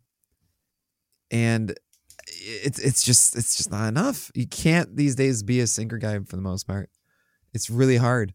I mean, to be consistent in fantasy, like you got to be more forcing focused. And if not, then you have to have like 2 absurd secondaries. Ashby's slider can be. The changeup isn't consistent enough. So he's got some work to do. Gavin Lux is next. 20th round. Last 4 here. I forgot Gavin Lux existed. Yeah, he wasn't in the database. I had to enter him in manually. Oh, man. Clicky draft. No. Kyle Kraft, I want to give him a shout out, by the way. Every single year I bother him. I say, Kyle, can you please open up Clicky Draft for us? We're doing this thing. And he knows it, and he's there, and we support him every year. What Clicky Draft does for mock drafts, it is the easiest one by far. Mm-hmm. It's unbelievable. You guys should be using it for all your mock drafts. I can't express it enough. For any snake draft, just use Clicky Draft. Thank you very much, Kyle Kraft. But yeah, Gavin Lux, get in the database. I realized I didn't have a second baseman yet. Oh boy! Throughout this entire draft, no, I realized that like 4 or 5 rounds prior, and so I just leaned into it, to be honest. And I realized you saw Jimenez go. Saw Jimenez go, and I'm like, all right. Even Jordan Westberg was gone. It's like, all right, we're getting to that point where I thought about going Zach Geloff in Oakland after what he was able to do in his rookie season, and then all right, fine. Let's just go with it. And so I'm like, all right, I see Brandon Lowe and Gavin Lux and Thairo Estrada still on the board. Finally, Brandon Lowe goes, all right, fine. I'll just get the sneaky play just so I can, type in somebody's name. And the thing is, he missed the entire season after, being injured in spring training. And all expectations is that he's perfectly healthy. Love seeing the report that they expect him to be the starting shortstop for the Dodgers by opening day, assuming that they're going to spend any remaining money on their rotation or in their pitching staff that they have and run with it. He is not flashy. I don't expect a whole ton of power, but I expect him not to hurt me in any way. And second base, as difficult as you might think it is, the replacement value at this point in the draft on the what I might see somebody kind of come through the woodwork in late April is an easy kind of switcheroo and off the wire. So yeah, for me, the second baseman that I'm circling, I was like, okay, I've made it through the first 6-7 rounds without a second baseman for whatever reason. What do? It's Nolan Gorman for me. I think his decision value and power is legitimate, and contactability is there. It's interesting, actually. Initially, my thought process was of the three main PLV hitting stats: power, contactability, and decision value. I was in favor of. Essentially, power to me is the most important one. And then between decision value and contactability, I saw that Judge had super high decision value and 35 contactability. Mm-hmm. And that I was like, okay, cool, there's your model. That's the one. But hearing Scott Chu talk on Bench with Bubba, they went on, it was great. He talked about winning charts and everything like that. And of course, Bubba's the best. Of course. Chu was saying, look, if you have amazing contactability, it doesn't matter what your decision value is because you're making contact. And if you have a ton of power and you're making a ton of contact, who cares what the pitch was? And I sat there and went, well, I'm an idiot. This is why I don't do hitters. But no. And so I was really in on Gorman because of the decision value and power. But, I still feel if you have two of the three, I think the hardest one to get is power. I think that's just innately just really hard to find if you're able to do good decisions and you can make contact. And it's just I'm sorry, man, you're just not going to hit it hard. And that's just, you're not really made to be that. But decision value, I feel is a mental thing.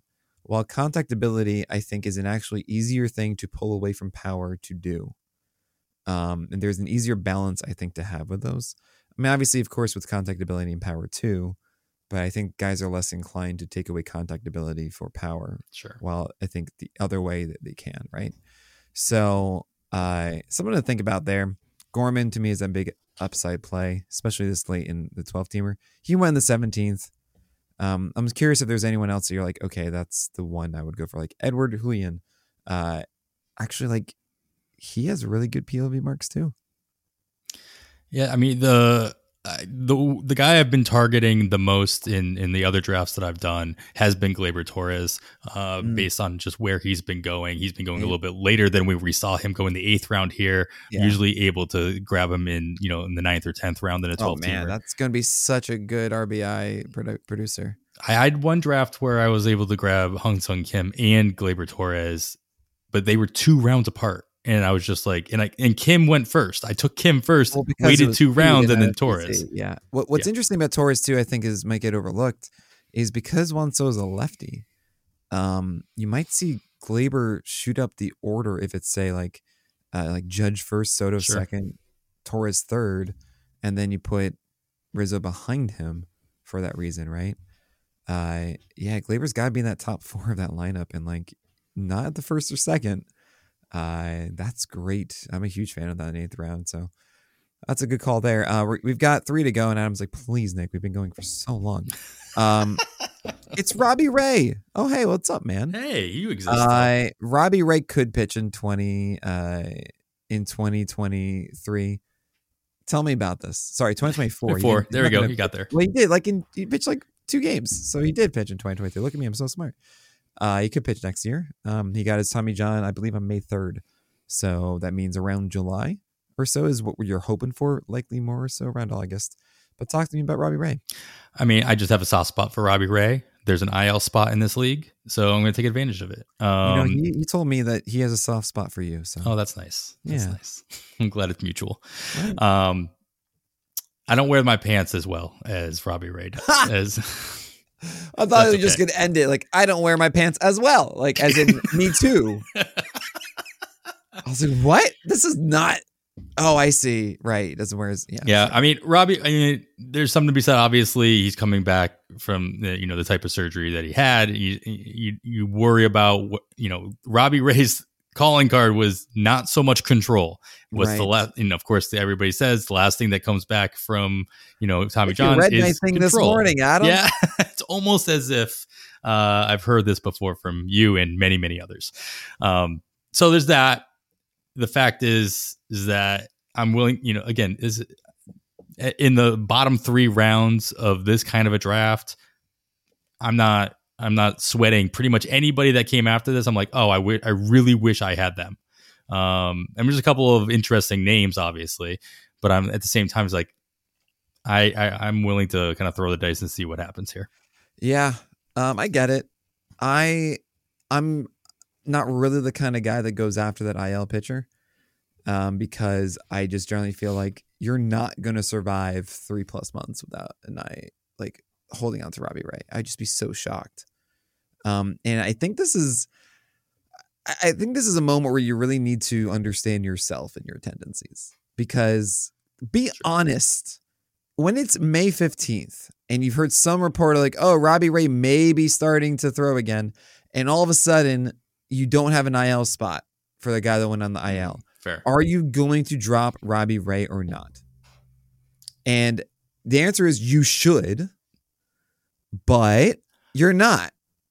I mean, to be fair, I'm not touching Robbie Ray in any of my NFBC leagues. Well, that's a different because thing, I don't have the IL spot. But I'm talking about 12 teamer where you have now, let's say you have 2 IL spots. Sure. And now you have a 3rd IL.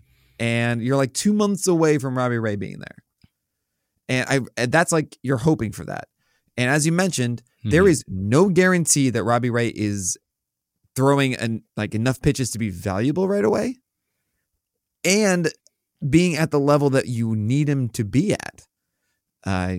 His command was the biggest thing for years. We were okay, we don't know what we're going to expect. He gets into a rhythm, then he's just bad. The Mariners did figure something out, and they did this across their staff of pairing sinkers with four seamers and making those sinkers that by all pitch models don't look good much better because they play really well off of the four seamer as surprise offerings. I'm never going to get behind Robbie Ray throwing these outside sinkers to righties. I never will. But the fact that you use them effectively inside of lefties, especially when he's going upstairs with the four seamer, then surprise, it's more inside. All in on that, right? It's what Brian Wu does, and it's cool. So I do think that's the way that he's mitigated a little bit of those command issues is that he's added that sinker. It's helped him. Still, 8% walk rate in 2022. We started to see some cracks in it. 119 whip, 371 ERA in 2022. I remember saying, okay, cool. I think I'm in on Robbie Ray. I think the fastball is good enough. It's a good situation. I'm still in around I think it was 25th starter for me last year.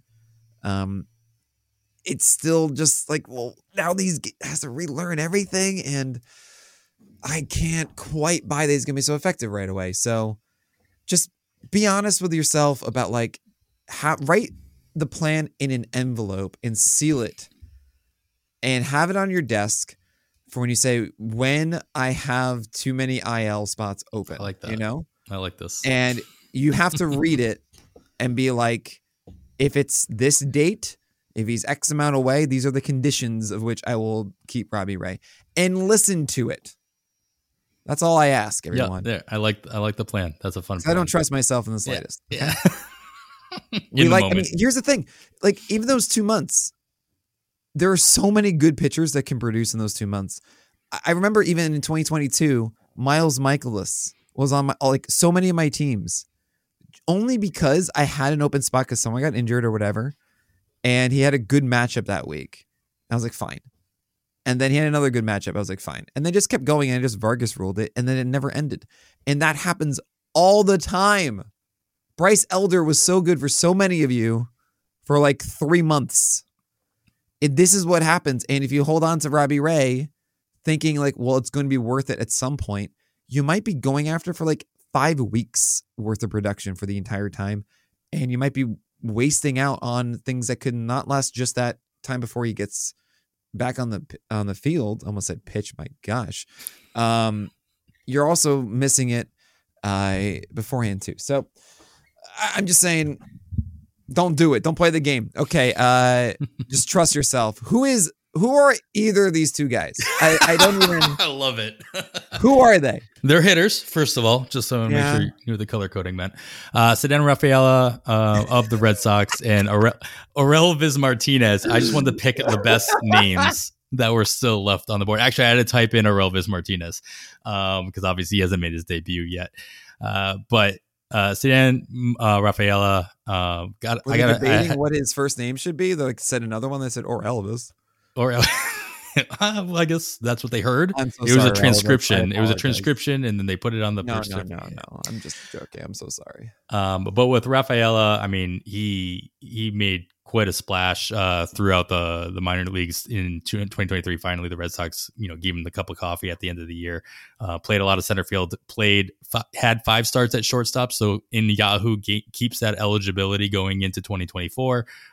There's also a hole in at second base for the Red Sox that they have. Oh, there's your second base that they have mentioned that they are not going to go out and spend on. So there's a possibility that Rafael comes in and he's able to get some middle infield reps while playing playing center field when Jarren Duran needs an out. Now, of course, you go and read Jeff Zimmerman's Mining the News, because if you're not doing that, I don't know what you're doing in the offseason. But there's the reports that there's a strong possibility that Rafael plays in AAA to start the season to work on some more offense, as it kind of struggled a little bit as he made the adjustments into Major League. Never heard that. You don't mean defense? No, I know I had to read the article a couple times because there was a weird thing to read, because his defense is elite. Up the middle, and like as you can see from his experience just in the major leagues in the short period of time that he was there, playing 5 games at shortstop, playing a handful of games at second base, playing another 20 or so in center field, he can definitely do all of that. And this is the second to last pick of the draft.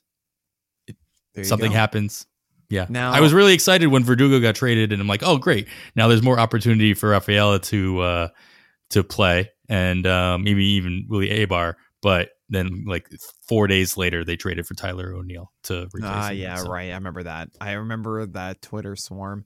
Oh, what's interesting here is you have Aurelvis Martinez, and you were kind of hoping, I think, that maybe there were some whispers of Bo Bichette getting traded, something like that. That would open up this the AAA hitter. Third base, shortstop is what I see on Fangraphs. 28 home runs across about 115 games last year, across AA and AAA for Aurelvis. That's pretty enticing, and you're hoping that maybe you can find a spot, steal from maybe Davis Schneider.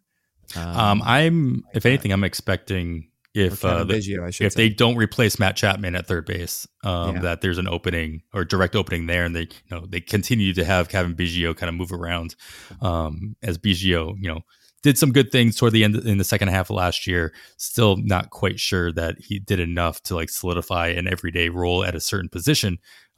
Martinez, with as many struggles as he had, with his batting average, with his strikeout rate, made some pretty consistent strides over the course of last year at AA and AAA, going down from the 28.5% strikeout rate in 2022 at AA, going all the way down to 20% in AA before getting moved up to AAA.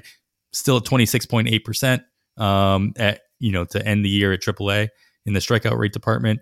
Won't translate that well into the majors right away, but even if he starts, you know, in AAA, I'd like to see that go down just the same way he did at AA, and I'll feel a lot better about it. But I think that Martinez taking the course that he's already had with the Blue Jays, he has a strong chance of making the opening day roster with a very strong spring if they don't plug holes at third base, if they don't get a solid everyday second baseman to replace Snyder as well. He does have that flexibility. I do not see him playing shortstop anymore. I think that he makes a position change in general. But that power is not something I did the same thing with Barger, his teammate last year, and that did not work out. So we'll see. Yeah. I don't know who that is. So yeah, that's cool. It's fine. So we did it.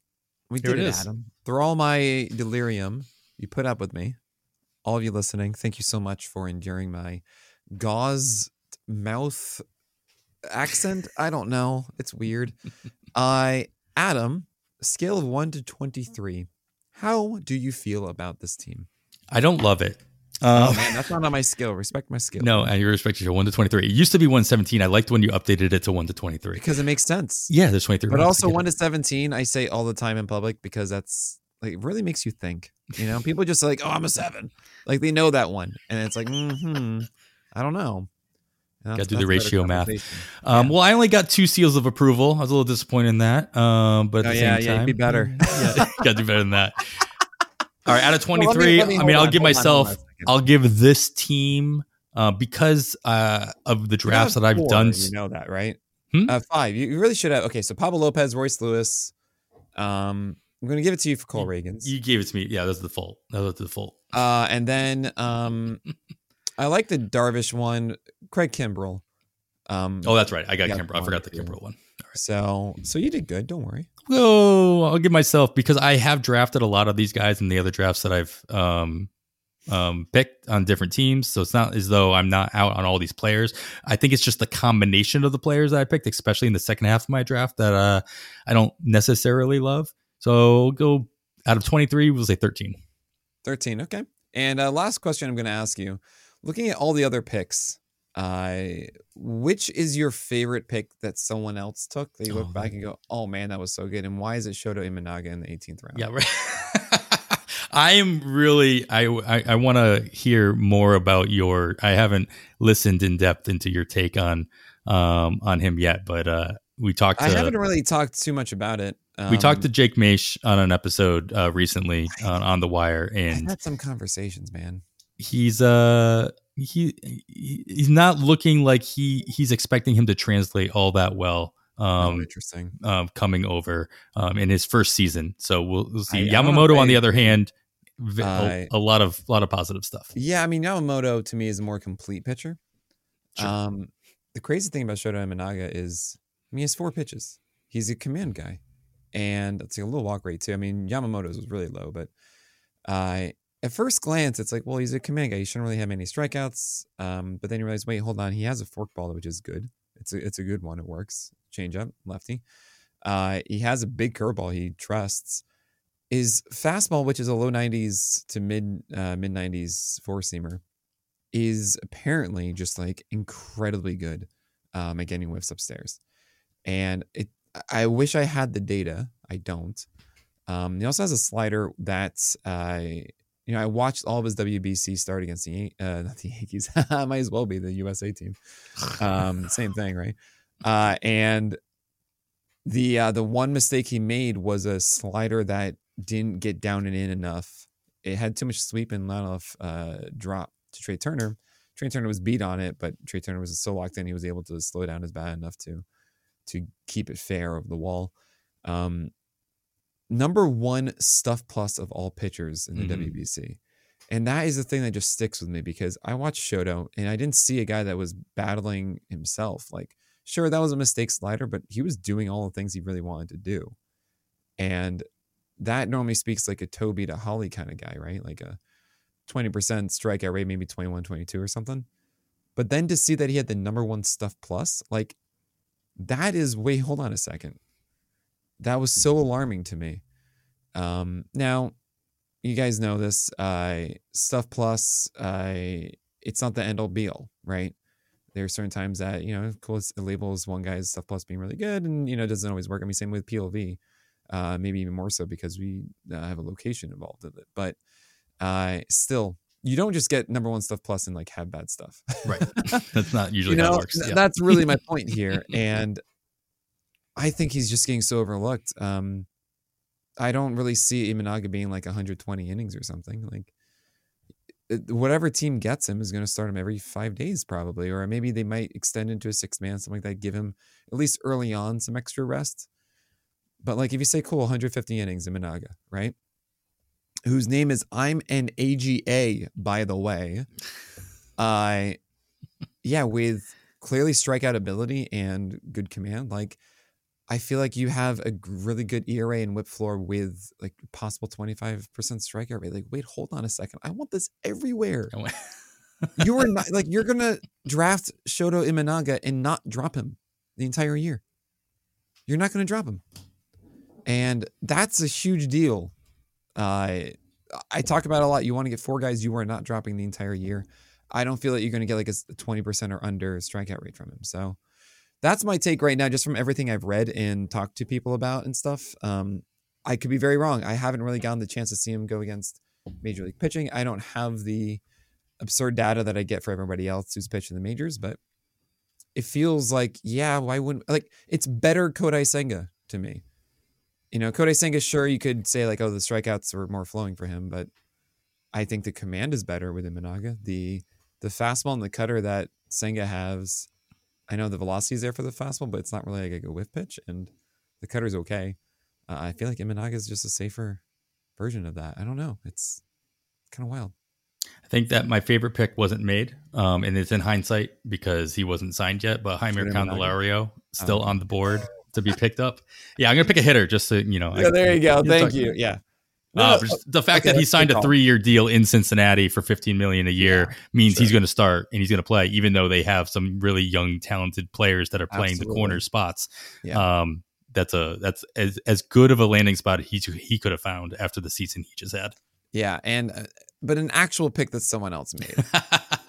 I like the TJ. I'm gonna stay with Cincinnati. Then I like the TJ Friedel pick, especially if you have built a team that you need a little bit of a stolen base threat or lack of a threat in the fact that you're able to get him, who has made enough of an impact last year that I would expect him to be pretty much an everyday player in Cincinnati in the 18th round. So someplace, Justin Mason just jumped. Yeah, right. I mean, it's not that good of a pick. I'm going to go buy the jersey, but at the same time, it is. That's 18th round by Eric Samolsky. So yeah. I'll make sure to let him know that you felt that way. Same round as Imanaga. But yeah, Imanaga's better. And I mean, you guys are going to think about this and you're going to look back and go, my gosh, Nick, you got Bayo, Cortez, Imanaga, 16, 17, 18. That's just ridiculous. And that's always one of the fun things is actually going back like a year later, be like, how stupid were we? Like, oftentimes no one has like a good team. It's really fun to go back and you find like a mock draft for something where someone just absolutely nailed it, and it never happens. There's always like two or three just like, dude, come on, you were so close. But anyway, that is it. Thank you guys so much for sticking around this long. I gotta say, Adam, I enjoy doing podcasts with you. For whatever reason, you bring out like the more relaxed, weird part of me, which I kind of appreciate a bit. That it's different. I trust that you'll be able to pick me up. I think that's the thing. It's like, sure. I can do this, and you're professional enough to be like, okay, Nick. Anyway, so let's bring us back. Yeah. So thank you for that. And remind everyone, Adam, which I mean, I'm sure they all know, but tell us everything that you're doing, where they can find you. Yeah, sure. I'm producing a couple podcasts on a network you might have heard of, Pitcherless Podcast Network. You can follow at Pitcherless Pods for all the updates of all the shows. And we're regularly producing now, and so they're all out there. And you can follow me on the Twitter. I'm still on the Twitter machine. Still calling it Twitter too. It's at 80 grade. It's all spelled out. At On the Wire Pod is the the show that you can mostly hear me on, on the Twitter as well. And yeah, I mean, I'm in and out of the Discord as the rest of the staff is. I spend more time in the Discord than I do on Twitter. That's for sure. Oh yeah, our Discord is amazing. Yes, and we'll have some things to announce, I think, about our subscriptions moving forward. We're gonna have some new ways for people to support us, which is pretty cool. You can also get 25% off right now, Peel Pro, to get access, of course, to Discord and all the things with code Sandy25, in honor of Sandy Alcantara not being there for the full year, and I'm so sad about it still. But yeah, we hope to see you on that Discord. It is truly the best baseball community you will find on the internet. I can't express that enough.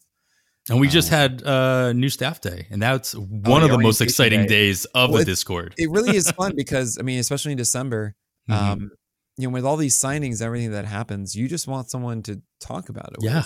And you got all these new voices, all these new people. It's amazing. The life of the baseball general channel in that Discord is incredible. And we have 20 million things. It's pretty awesome to see, like, Sarah Sanchez's reaction, be like, oh my gosh, I had no idea. I'm like, I know, Sarah, and we're so happy that you're here. But yeah, you're gonna possibly hear her voice in the future. We're excited about that. But that is it for today. So on the behalf of Adam, I can't do this. This is your podcast. You're the host, aren't you? Go ahead. Do the thing. Do it, Adam. All right, well, that's going to wrap it up for this episode of On the Corner and On the Wire, co-producing. On behalf of Nick Pollock, I am Adam Howe, and we bid you goodbye.